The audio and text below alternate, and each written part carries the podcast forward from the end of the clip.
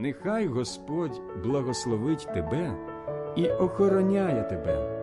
Нехай Господь світить обличчям своїм до тебе та милує тебе. Нехай Господь оберне обличчя своє до тебе і дасть тобі мир. Мир Божий вам, дорогі друзі! З вами програма Біблійні роздуми. Текст сьогоднішньої програми з Євангелія Івана, 15 розділ та другий вірш. А тема буде називатися Більше плодів. Тож Євангелія Івана, 15 розділ, другий вірш. Усяку галузку в мене, що плоду не приносить, він відтинає, але усяку, що плід родить, обчищає її, щоб рясніше родила. Ось і прийшла осінь.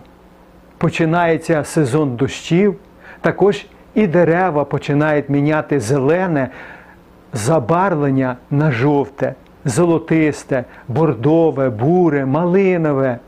І тільки восени бувають такі різноманітні барви кольорів. Осінь це також і час жнив, збирання плодів.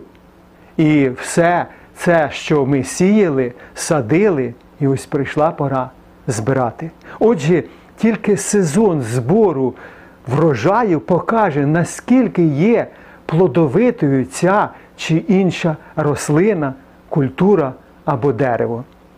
А також, незважаючи на вітер, дощ, спекотні дні чи будь-яку погоду, фермер очікує гарного врожаю. Ісус вживає аналогію виноградної лози та галузок. Спершу Він говорить про галузки, які не приносять плоду, що будуть відтяти, а тоді про тих, які родять. Бог обчищає їх, щоб рясніше родили. В житті людини недостатньо бути біля або навколо Христа, приєднатися до церкви чи мати спілкування з християнами. Вони мають бути у Христі.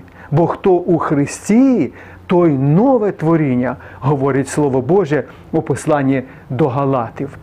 І як галузка, яка не перебуває на виноградині, не приносить плоду, так і людина, що не є у Христі, не спосібна принести плід. А також усі християни, які є у Христі, приносячи плід, Бог обчищає їх, щоб ще більше вродили.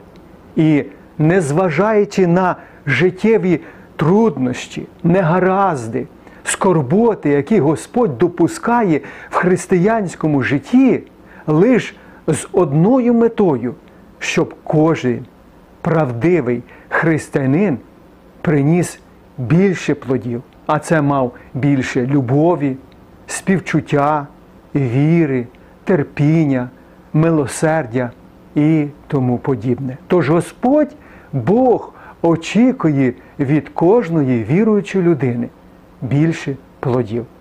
На цьому все. Хай Бог благословить кожного християнина в цьому. Залишайтеся з Богом.